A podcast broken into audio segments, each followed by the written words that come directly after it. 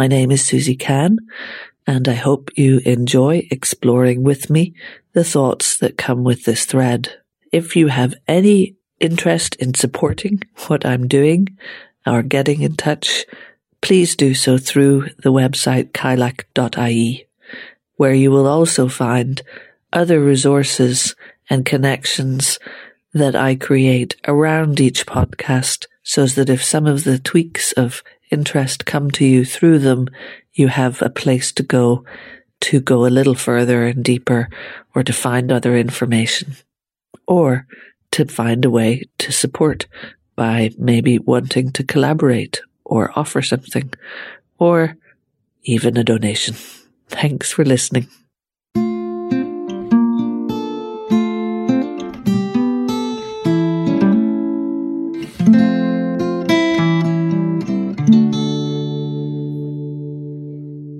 As I am exploring our connection to land and ancestors, and I'm using some of the different lenses that I can have as an individual who isn't a detailed historian, hasn't got that kind of complete knowledge that I'm not sure anyone has.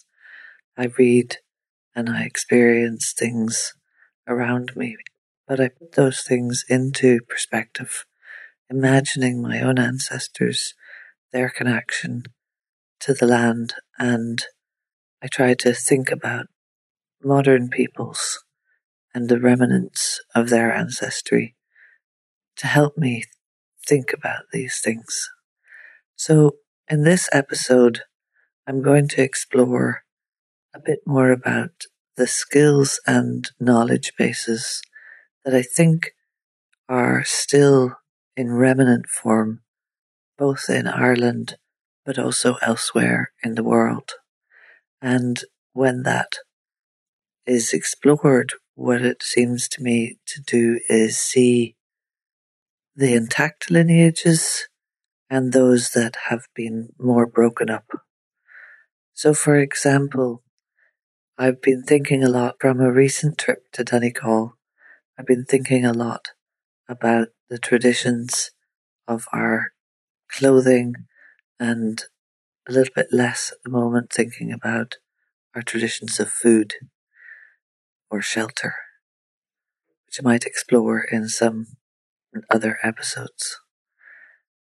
In Donegal, there is this long relationship with clothing, and there are people in Donegal who have retained some of the traditional skills of making clothing. There are still spinners and knitters and weavers, and that has also fed into the art making that is in that county. In the older generation, where those skills are most held. I was talking to a man who thought about it this way. He saw it as a deep connection to land.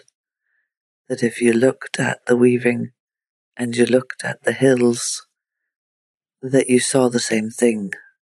And that really got me thinking about how our ancestors not only lived in a deep connection with the land for their survival, but that as they stayed in areas and as they got to know all of the plants and all of the species, and they began to move beyond some of perhaps the simpler crafts, although if you go back to the Tène culture that became the Celtic culture, they had incredibly sophisticated crafts in metalwork and some of the things like different brooches that were found from that period they had really high levels of skills to make beautiful objects.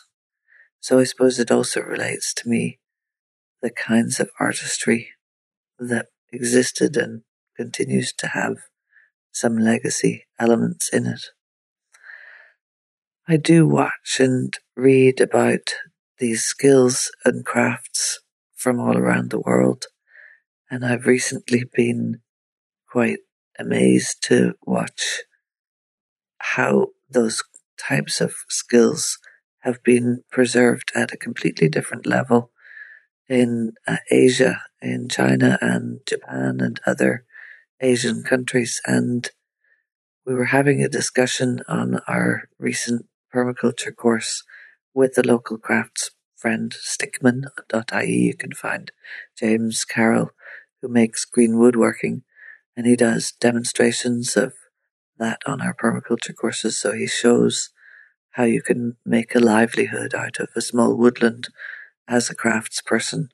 And we have another friend who also talks about how they become the worker in a woodland that coppices and brings out all levels of small dimension timber for use in small craft and in terms of making furniture and so on. And one of the things that James said that I thought was very interesting was the tradition of craft in Asia was about preserving an already incredibly well developed craft that has come down through masters and apprentices. And he gave the example of a saw sharpener. So just having that very specialized skill to be able to sharpen a very specialized saw, not all saws, but a particular saw. And in his story, he met this master saw sharpener at an event in the UK, and he had brought with him an apprentice. And James asked him, So, how good is your apprentice? He'd been apprenticing for four years at sharpening saws. And the master saw maker just laughed and said, Oh, he's not sharpening saws yet. So, that sort of detailed apprenticeship that continues very specialized crafts, and that still continues today.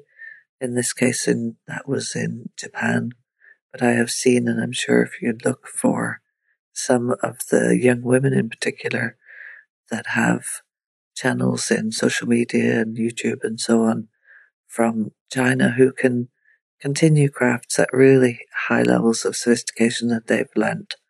They've learnt these skills from their grandmothers and there are silk makers like growing silkworms and making and dyeing silk. There are people making bamboo furniture, and all of these are still quite alive in small pockets and yet dying out in the older people if there aren't younger people to take them on. And I think that that is similar but different to what I see in the remnants and in the history of the women that spun their wool and, and the men in Donegal that were weavers. I also learned about the effect of the colonizers on those traditions because they were so vibrant and had such strength of economy that they were deliberately broken down. They were seen as a threat, I believe one person told me. It, they were seen as a threat by Cromwell in British economy, and there was deliberate acts to try and disrupt that lineage and those crafts. But because they were also critical to people clothing themselves, whatever about those later economies of selling their product elsewhere, they still retained it, there are images in museums in Donegal of the homespun clothing. So the idea that at home people were able to sew directly from the wool they gathered from their own sheep and they turned them into the famous jumpers. Actually, my father told me that he got his first cable knit jumper as a 10 year old in Donegal on holiday, and how many knitters were still in the town that they holidayed near. And I think that that connection is also interesting in terms of, and another part of how that was broken down was actually apparently in removing and swapping different breeds of sheep. So we think sometimes as children we wore sweaters and my grandmother would have worn tweed on special occasions. And later on my mother would have bought tweed woven cloth in Ireland as well for the colours and the these soft, beautiful colours of, as someone said, the landscape. But we thought of some of those clothes as kind of not soft or a bit scratchy. But apparently, that too was a legacy of colonization, where the original sheep that were kept for wool in Donegal were a completely different breed of sheep than farmers keep today, where they had a softer wool. But during that attack, one of the ways that the colonizers wished to disrupt the system was to swap in and ban certain breeds of sheep and swap in new breeds of sheep that didn't have the same soft and high quality wool. And that, legacy apparently is still there in sheep farmers in the west of Ireland today, particularly in Donegal, where they had this vibrant craft continuing. And that those that do use wool today are not either they're they're getting that rougher wool and it is a different material than would have been there for their ancestors, or in fact wool that is used in Ireland is brought in from abroad to have some of those softer wools for knitting or for making. The other thing that I saw in Donegal was the equipment that went along with these crafts. So it could be that somebody just worked with a small spindle, a drop spindle, but they also had sewing machines and looms. And we were, I was visiting some where in Donegal and I was shown just these three pieces of equipment that the man said, and there's the making of a good suit.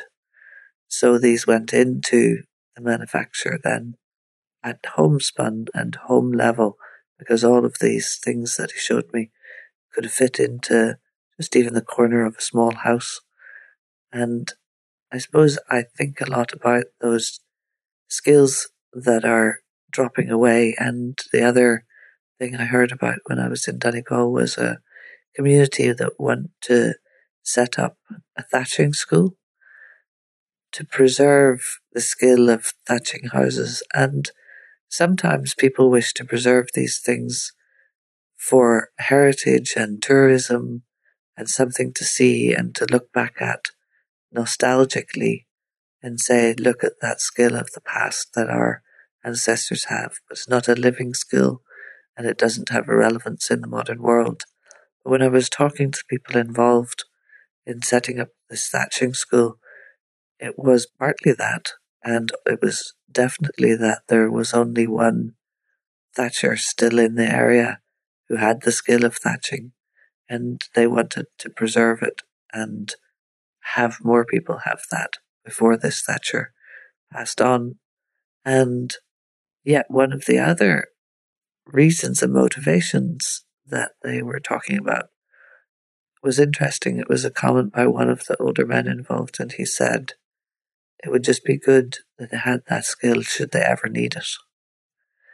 And I think that was maybe a comment I wouldn't have heard a few years ago, but particularly this year after these communities that I was visiting have passed through the COVID pandemic and realized the resilience or lack of resilience in their community for a shock like that and how they did pull together and old community spirit that has been there and not eroded got by and got them to collaborate and to feed their older community members and look out for them in all sorts of ways. It seemed an interesting thought that people do see the potential relevance for a local skill based on landscape around them and based on their own ancestors' knowledge. And they were talking about where the reeds would come from from the thatch out of a field of one of the people involved. and he wanted to donate his reeds to the thatching school for free because he believed in the project so much. So those connections to the skills that developed literally out of the materials and the colors and the needs, in that case, the need for a dry roof on the little cottage, the needs for clothing that develop into something that people understand as beautiful. It is something that for tourism in the region of Donegal is really important part of their offer to people who come back to Donegal from America, from visitors that come from all over the world, that they also reach out for this tangible connection to a craft. And I have another story from our friend James, the Stickman furniture maker, about when he went to a gallery as an artist in New York and was showing his greenwood craft skills. And he would say that unlike that tradition of following from master to apprentice in an exact form where you must learn to copy and do the exact same unchangeable tradition said that Western artists, like himself or Western craftspeople,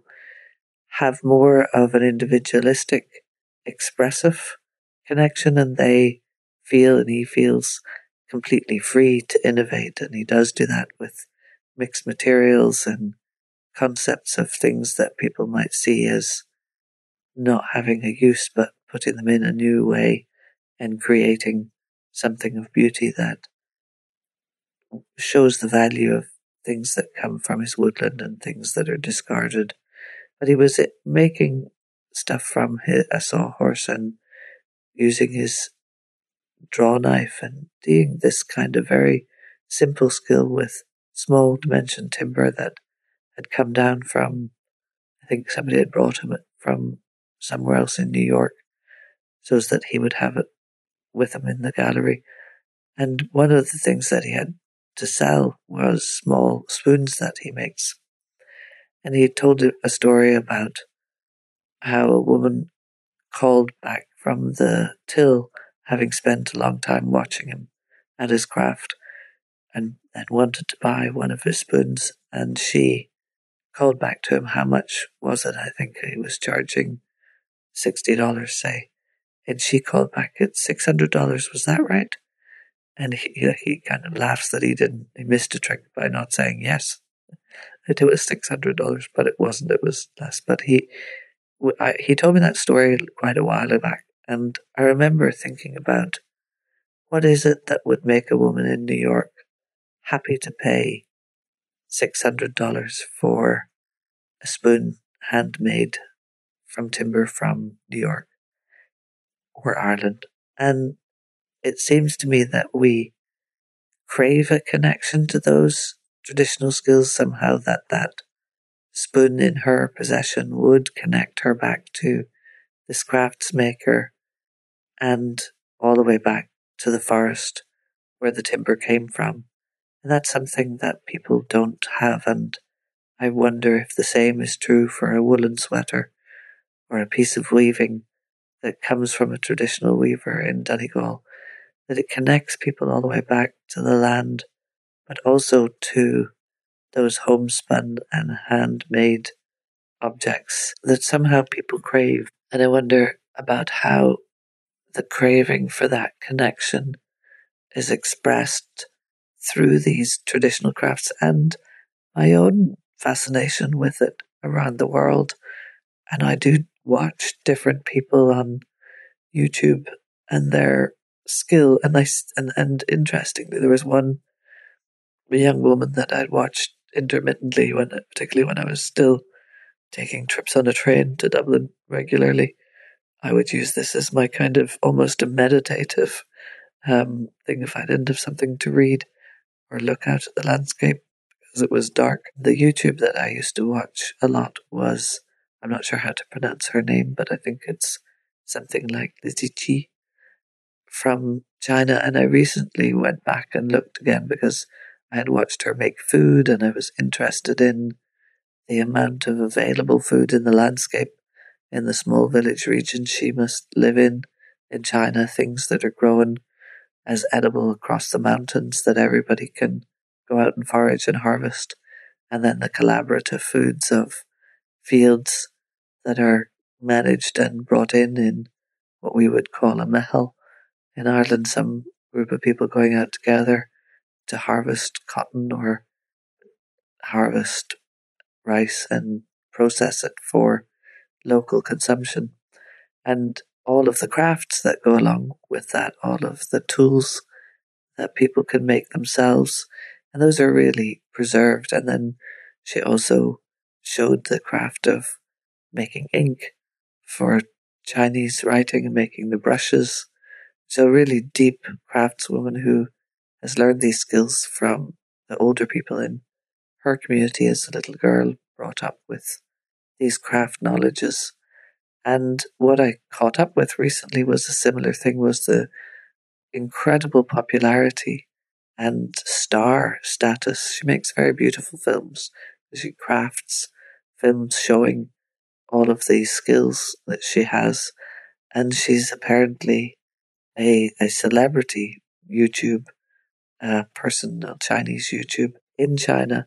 And so recently she set up a gallery in presumably a large city and it has all these things in display in this kind of it has the evokes for me a similar setting as to the one James described in New York, a kind of pristine white gallery space with him with his shaved horse and drawn knife and sawdust and shavings around him on the gallery floor. But Li Ziqi has created something of it has more of a high end boutique look where, you know, small baskets or fabrics or ink and ink brushes and these things are they're held up literally on pedestals.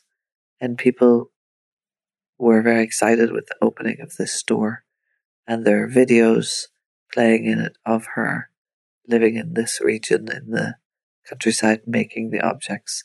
And I assume they're being sold for high end figures because, again, these young Chinese people who want to have a piece of connection back to their land and their ancestry and the skills that came with it. And when I was going to Donegal, I was also very happy that I was bringing with me a young person had done a textile course and had come. We met them through, were also desired to learn permaculture. And I was bringing them because they were, had made an arrangement with Judith Hoad, who I interviewed in the first batch of the podcast. And Judith was going to help them learn how to spin and this young person had brought with them their own little portable sized spinning wheel. And it was really heartening to me to see that potential return not simply to own a piece of the craft, to buy it of somebody else, to value it in that way, but the and the same with the Thatcher School, but the idea that we might return to these crafts and learn from the people who are older, who still have the knowledge, before they die out and need to be rekindled a bit like the cob that I've talked about in other episodes had to be rekindled just in time from the old people who still knew how to make cob and this man Ianto Evans who now lives in Oregon I believe but was from Wales went around the old people and tried to learn how this material worked and he looked at old buildings and so on. And I noticed in the Heritage Centre in Wexford recently that they're making a cob roundhouse. And that skill is to show it's still there in heritage, and yet we're able to make cob roundhouses and cob ovens. And Judith Hoad a few years ago built a cob roundhouse as a gathering space and a place for circles of people to sit in, also for small ceremony and celebrations.